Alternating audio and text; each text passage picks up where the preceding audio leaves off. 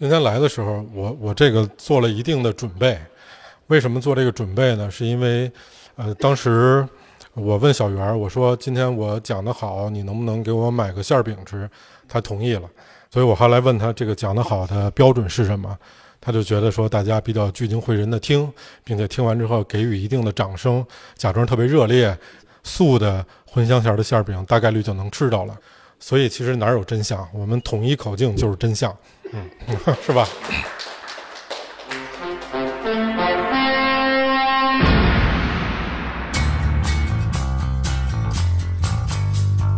问苍茫大地，谁主沉浮？你们、你们、你们，你们不说谁说？你们不管谁管？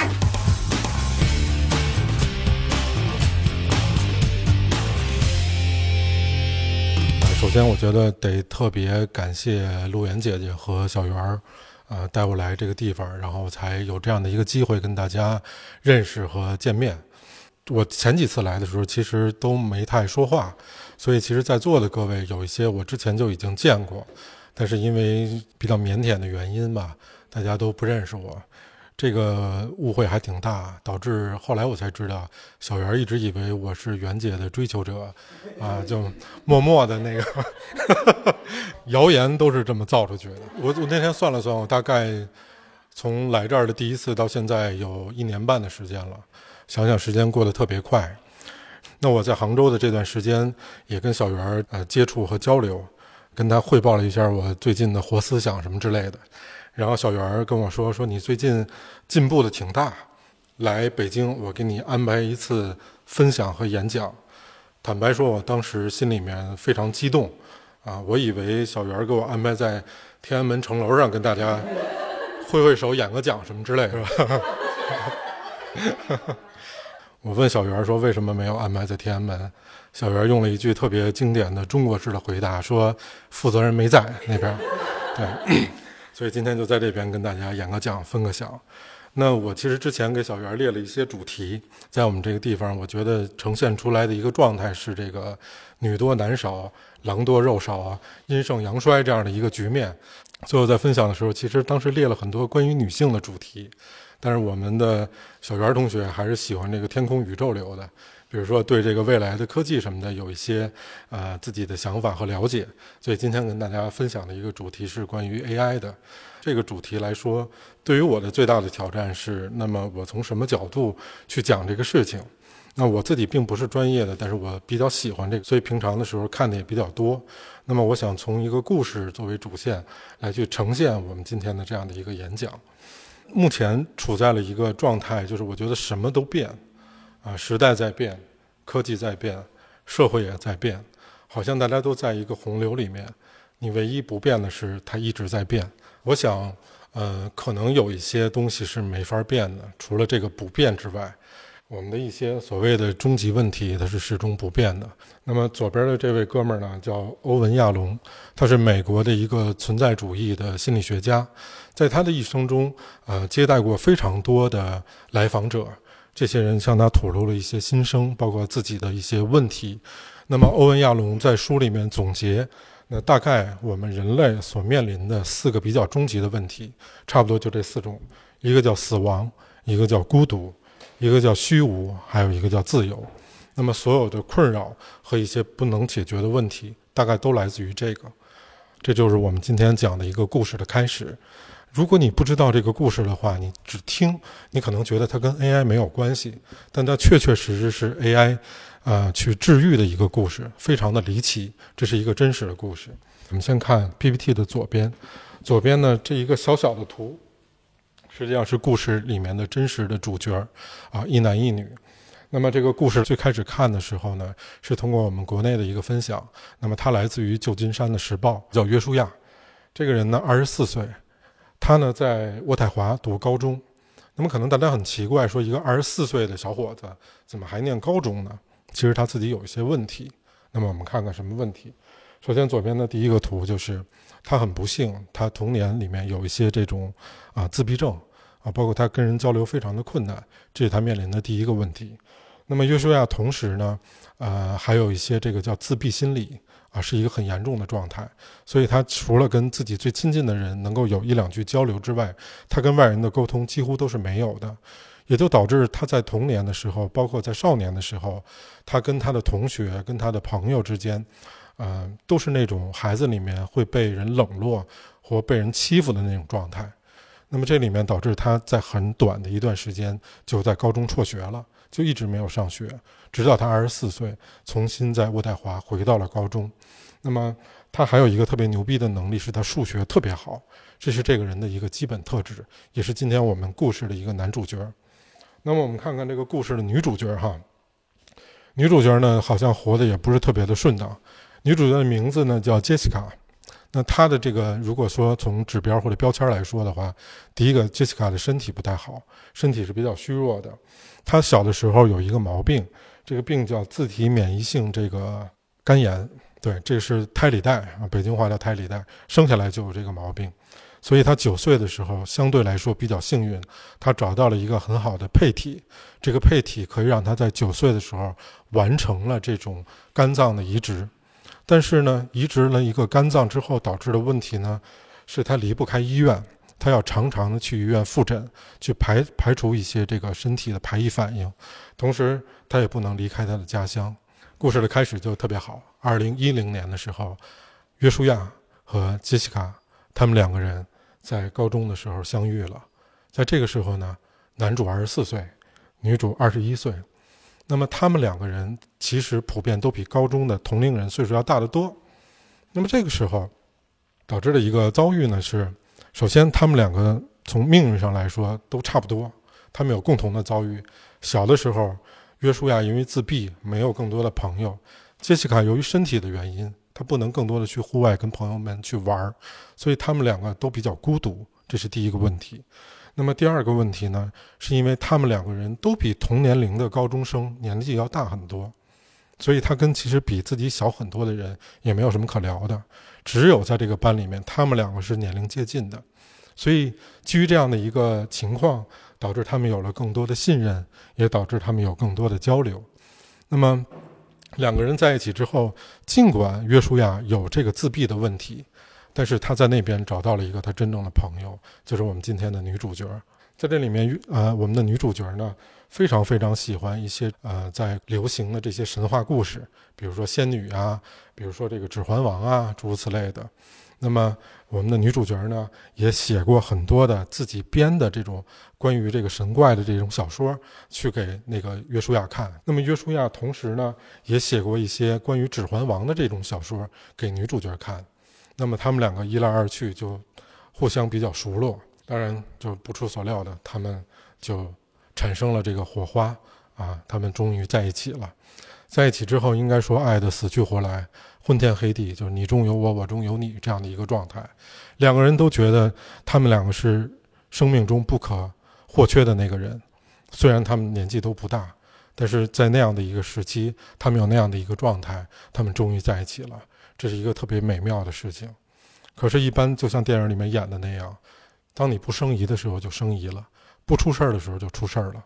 那我们看一看，在他们马上要高中毕业的时候，故事出现了一个转折。什么样的转折呢？我们来看看。首先呢，呃，任何一个男孩终于找到了生命里面的这 soul mate 之后呢，他肯定是想求婚的，想让这个女主嫁给他。可是呢，求过两次婚，都被这个女主拒绝了。他就觉得很奇怪，说你既然找到了一个人生伴侣，你既然找到了你的生命里面最挚爱的那一半，为什么你不选择嫁给他呢？男主也非常的奇怪。那么这里面会有一个十四年的概念，什么意思呢？因为刚才我跟大家说到了，女主在九岁的时候，她移植了自己的那个肝脏的配体，这个配体在她身体里待了十四年了。如果不出大意外的话，她的这个配体的这个有效期差不多要到了，她需要再换一次肝脏。虽然现在没出问题，但是大概率出问题是一定的。所以基于她对她身体的了解，她拒绝了。约书亚的求婚，大概过了一个月的时候，不出意外的是，这个女主她的肝脏这里面代谢出现了一个非常严重的问题，又找不着配体，所以她就被送进了 ICU 的医院，进了这种急诊的病房。那么在他弥留之际的时候，约书亚这个男主拿到了这个婚戒，这个婚戒当时写的是从沃尔玛买的，比较不错的一个婚戒。那么在这个弥留之际吧，他跟这个女主说：“这是我现在能够买到最好的东西，等你苏醒了之后，我再给你买一个最好的，请你快点醒来。”但是当时的医生跟他说了一句特别让他难过的话，什么话呢？他说。因为找不到合适的配体，而且这个女主她的整个的，呃，内脏的器官都已经衰竭了。我不幸的告诉你的就是，如果我们能找到一个配体，可能也来不及了。所以就这样，这个女主就闭上了眼睛，她离开了我们。所以这天是二零一二年的十二月十一号，对，她就永失我爱了。在这个时候，刚才我们说到这个约书亚。他实际上一一部分的感觉是他已经被这个女主治愈了，但是治愈他的那个人离开了他，他又重回到那个状态，什么状态呢？基本上就是自闭、孤独和觉得无意义。那么他觉得他的生活里面已经失去了任何的色彩。可是，在给这个女主送葬完了之后，那么慢慢的，所有的人都离开了那个悲伤，走向了新的生活，只有这个男主他一个人选择了。不出来见人，不跟任何人做接触，一个人陷到那个沉思里面，一个人陷到那个悲伤的情绪里面。那大家也都试图帮助他，比如说曾经给他啊介绍过对象，那么基本上他去的时候就很木讷，就是那种见了一次再也不会见第二次的那种感觉。那么同时呢，呃，他的女主的家人也想去帮助他，去宽慰他，但是这个效果都不明显。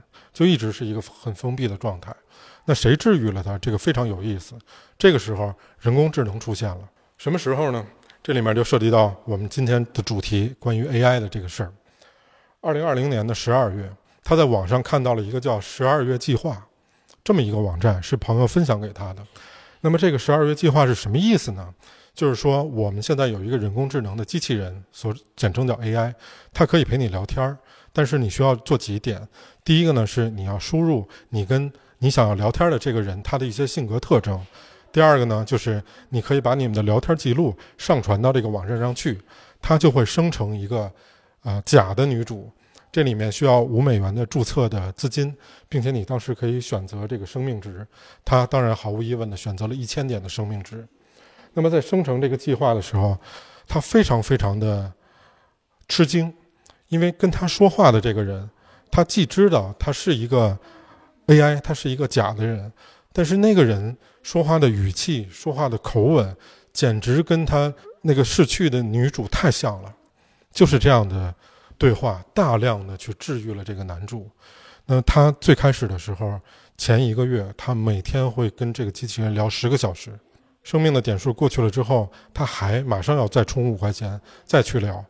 不断的这样反复的聊，很多时候这个男主就一直哭，那么哭到他已经没有力气的时候，他再跟他聊，包括聊了很久之后，这个女主，假的女主，啊就会抱怨说：“我太累了，说你跟我都聊了十个小时，我我太累了，我想休息休息。”然后男主说：“你怎么累了？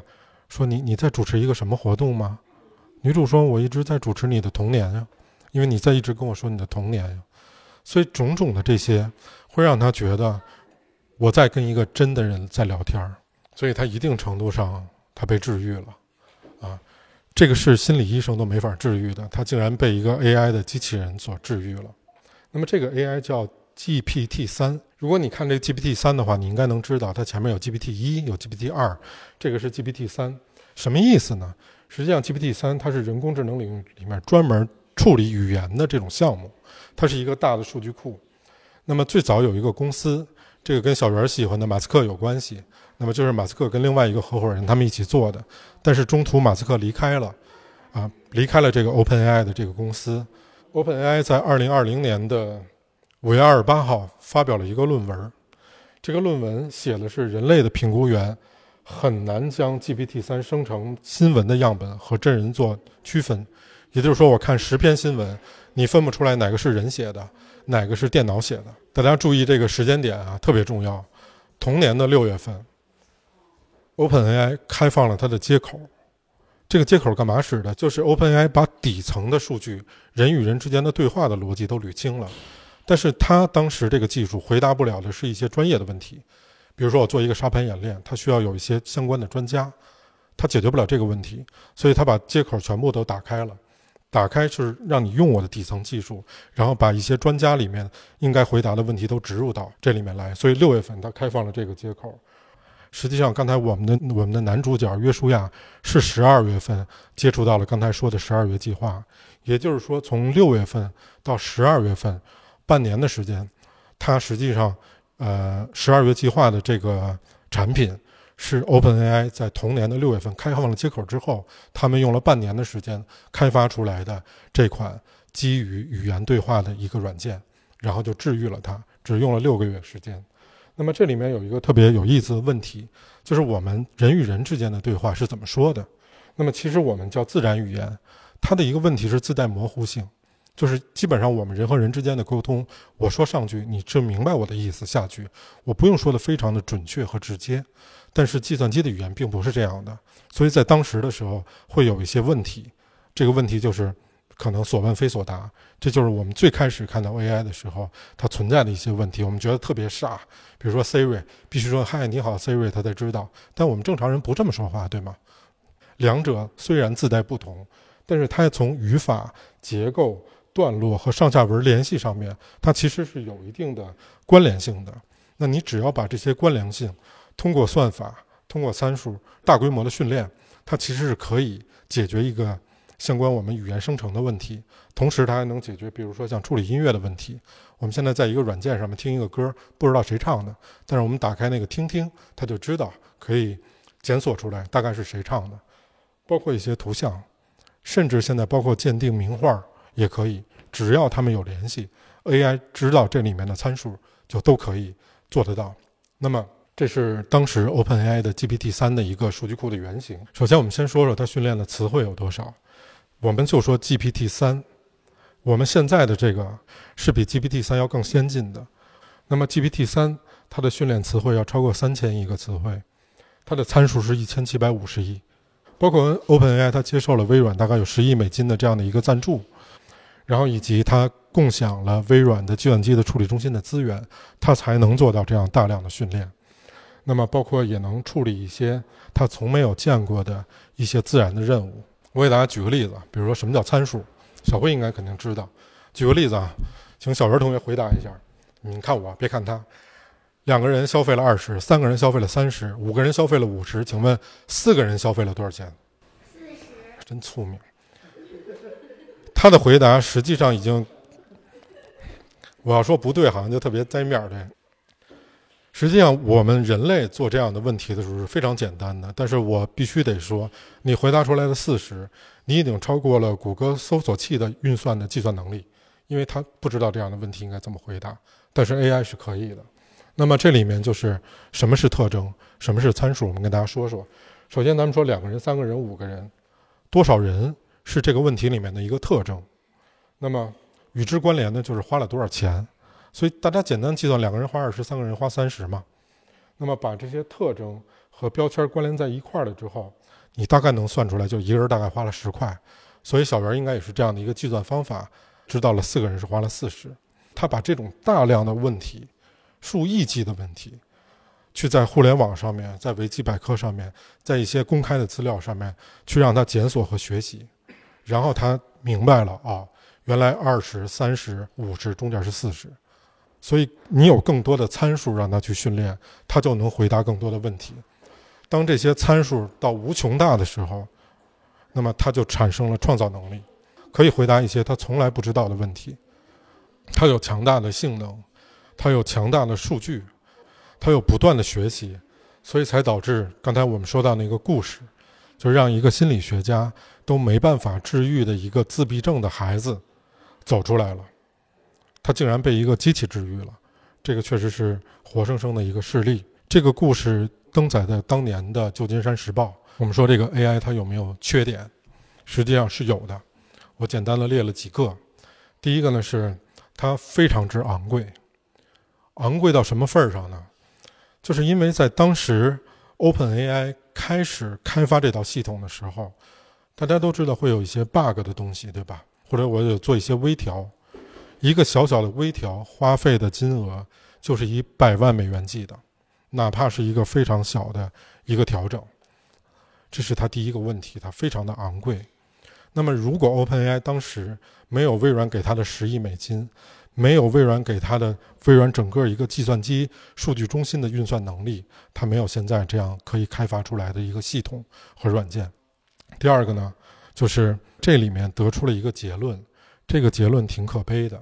这个结论就是参数多，数据大，准确性高。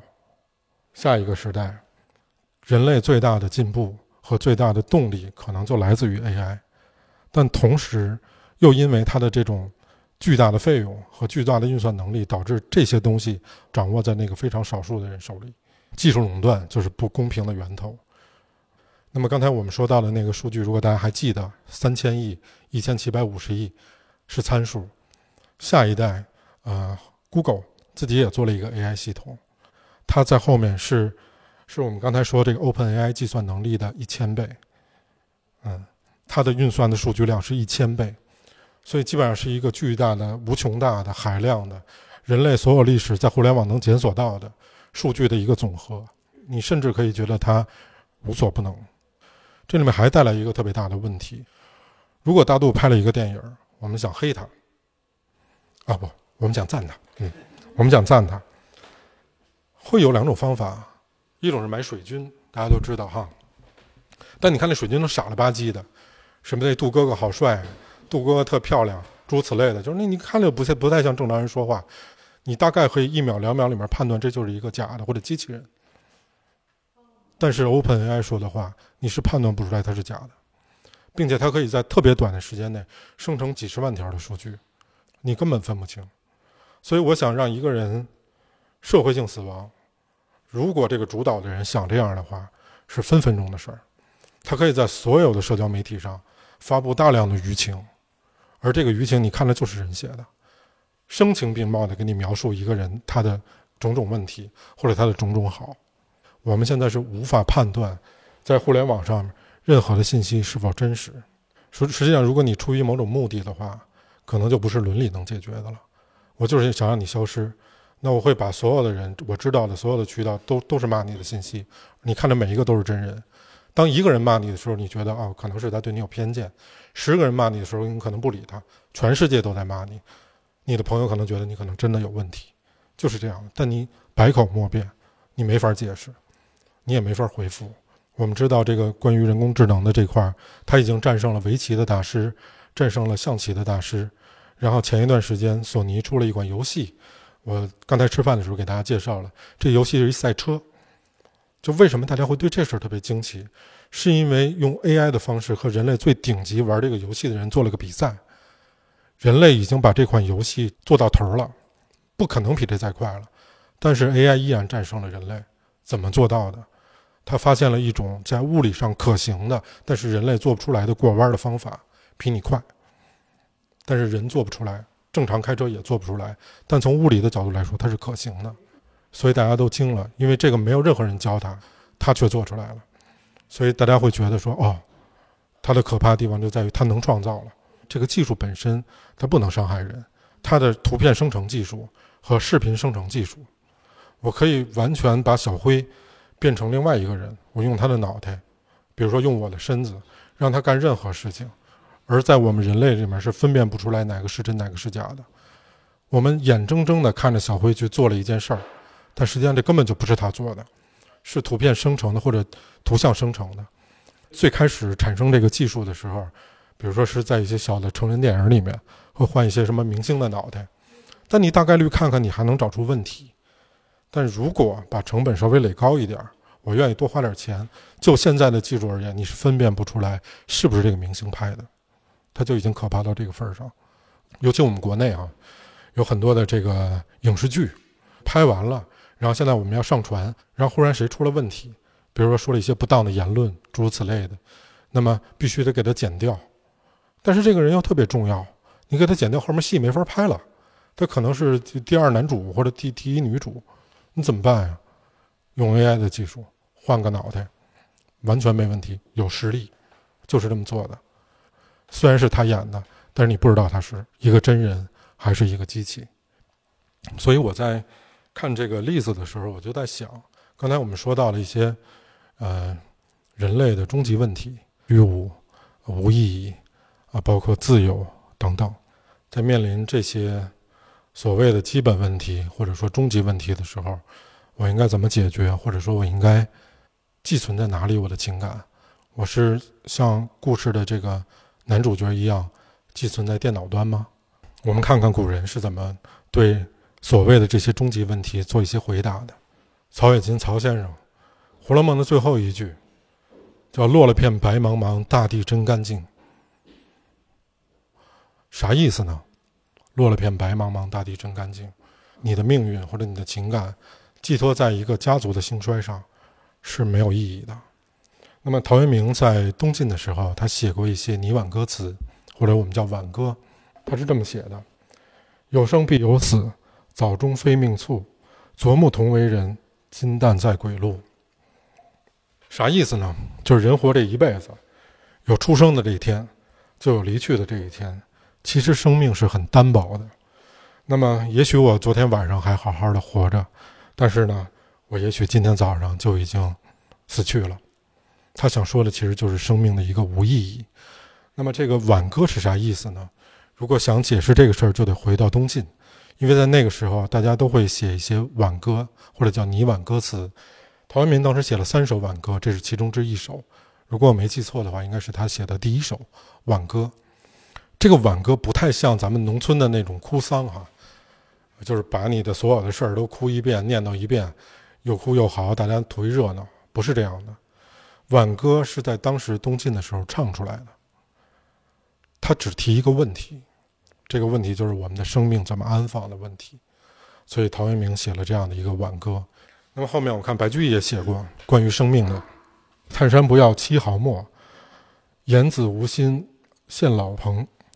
松树千年终是朽，锦花一日自为荣。”放言五首是当时白居易的孩子去世的时候，他写的五首词其中之一首，大概翻译成翻译成中国话叫“过把瘾就死”。我觉得大概可以这么说啊。王朔说的这个话：“泰山可能千年不朽，锦花一日就落。”那么，我们对千年，我们对一日，实际上我们的内心应该如何去看待这个生命的价值和意义呢？他提了这样的一个问题：你们右边的这张图是这个木槿花，木槿花呢，其实它也叫顺华。那么在《诗经》里面有说说有女同车，颜如顺华，因为古人觉得木槿花就是朝开夕落，它的生命只有一天，所以很多人做这个生命为选题的诗歌的时候，都用这个锦花，脆弱、短暂、渺小，但是绽放。这是这个木槿花的特点。那么，陶渊明其实在呃东晋的时候，写过很多类似关于生命的觉察、关于这个生活的觉知的这样的一些诗句。东晋时候的人的平均寿命只有三十岁多一点点，而大家可能不知道的是，我们历代的皇帝加起来平均寿命三十八岁。那在这样一个如此短暂的。生命的前提之下，我们应该怎么去安放这个生命呢？陶渊明是怎么说的？我们看看：“采采荣木，结根于此。臣要其华，夕以丧之。”他就说，这个荣木，它生出来那一天，他觉得它很漂亮、很灿烂，但是他却不知道晚上的时候，它就会枯萎，就会死去。所以，在这个词的后面一句，他说的非常有意思，这个可能给了一个答案。他同样说了一样的话，在一句词里面，他说：“采采荣木，鱼子脱根，繁华朝起，开幕不存。”什么意思呢？我知道我的生命只有一天，我要怎么过我的这一天？是过把瘾就死，还是我要赋予它什么意义？我如何对待生命，对待朋友？有的时候，我自己，嗯。经常这个岁数大了之后，就有点有点心事儿嘛。那我父亲去世的比较早，大概六七年前。那我的一个问题呢，就是有的时候我经常会去我爸的墓地，呃，我并不是说一定要在他的忌日或者说这个清明节的时候去。我一般有点什么心事儿的时候，我愿意去跟他念叨念叨。其实也挺不好意思的，就这么大岁数了，还让我爸替我操心。但是我在这个墓地的时候，我有一个感想。我当时找到那块墓地的时候，那个墓地横竖大概有两排，我选了一个中间的这个墓的位置。当时我去的时候，横竖的两排都没有人。后来我现在再去的时候，有的时候在跟我爸念叨念叨，比如说自己的委屈啊，还有一些心事儿什么的时候，那我看到这个墓地两边全是人，看左右两边，我爸爸是五十七岁去世的，他是那两溜墓地里面年龄最大的，最小的其实才十几岁，这是我当时没想到的。那么，有的时候你你站在一个人生的终点，去往回头看的时候，它对我而言。会有一个反向的力量，那这个反向的力量，其实就是你站在终点看起点的事儿，好多事儿就不是事儿了；或者说你站在终点往回头看的时候，你的很多的烦恼，你很多的委屈，也都不是问题了。国外啊，也有一些关于这方面的思考。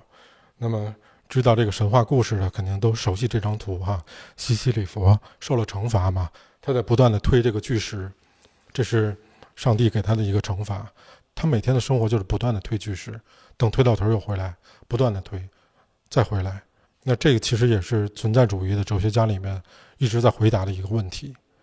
因为西西里佛不断的在推巨石的过程中，他在山顶上看到了不同的风景，比如说草长大了，树开花了，鸟歌唱了，所以他在不断的做这些事儿的过程中，找到了这个生命的意义。我们首先知道，生命本身是无意义的，但就是因为这种无意义的生命，可以让我们有巨大的意义去过这一生。所以，反向的力量，我觉得是特别重要的。那么，我列了两个人，我们今天聊 AI 的这个故事，对我来说有挺大的启发。第一个呢是确认生命的荒诞不是终点，而恰恰是新的起点。人生没有意义，但我们可以让。我们的生活无比有意义的过下去。那么这哥们儿是谁呢？他叫加缪，啊，是一个存在主义的哲学的大师。右边这个人显然没左边这个人长得帅，但是他说那话也非常有道理。他叫萨特，也是一位哲学家大师。他说了一句话是：“人优先于本质。”啥意思呢？就是我们一定是先有生命。后有意义的，而不是先有意义后有生命。这是存在主义解释这个生命里面的意义的两段比较经典的话。嗯，对我来说也比较有启发。反向的力量。同时，刚才我列举了一些我们古人啊，他是怎么看生死，他是怎么看孤独、寂寞、冷这种事儿。那么，我们看陶渊明在他的笔下，一草一木都是有生命力的。我们看陶渊明他的笔下，很多东西都是栩栩如生的。虽然他也认识到了一些无意义，比如说泰山啊，他会一直矗立在那儿，那么可能锦花一天就完了。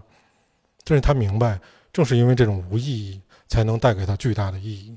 而认识到这种无意义，实际上是非常有帮助的，对我们活的这一一辈子。我在互联网上看，基本上就充满了动员、口号、广告，所以我们可能很多的时候，我们把这些声音、这些动员、口号。广告当成了一个自己的理想，我们去立更高远的志向，我们去挣更多的钱，我们买更多的东西，我们误以为这是我们的自由。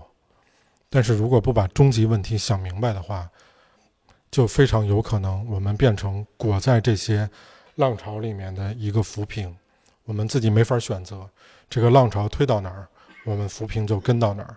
所以我们看到了很多的文学作品，它能够传世的原因，就是它不说这个当时当刻的事儿，它反思的和回答的，或者说它给我们带来最大的力量的那部分，就是关于抵达的这些文学里面，它其实最有力量的那部分是不抵达。关于复仇的这个文学里面，它其实带给我们最有力量的那部分是它放弃了复仇。那么，关于科技的这种影视作品里面，它最有力量的那部分是他在反思科技、给人带来了什么。所以今天就是我想说的，谢谢大家。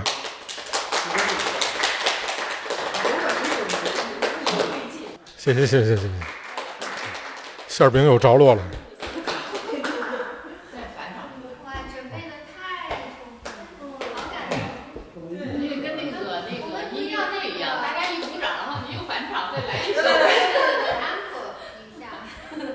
下。回我五十岁的时候，我争取更大的进步，咱们安排在天安门城头上。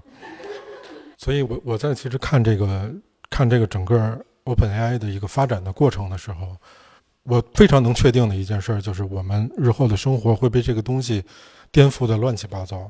我们可能所有的认知都会改变，但是我们没法选，因为我们就生活在这儿。但是它改变不了我的，就是我刚才说到的那些最基本的东西和最终极的东西。如果我把我的一生、我的幸福、我的喜怒哀乐都寄托在一个机器上面，靠它来治愈我，我觉得是不太靠谱的。或者说，就像我们刚才说到的陶渊明，刚才我们说到了曹雪芹，或者说我们说到了一些其他的一些诗人和一些这个作家，他们说你把你的生命寄托在一个家族的荣辱上，这事儿不靠谱。落了片白茫茫，大地真干净。你把你的整个的生命寄托在一个社会的进步上，也不靠谱。眼见他起高楼，眼见他宴宾客，眼见他楼塌了。那你应该把你的生命寄托在于什么上面？这个是我看这个故事的时候想的一个问题。所以呢，就借这个机会来说一说我自己心里的一些想法，不一定对，就是供大家参考。谢谢你们，谢谢。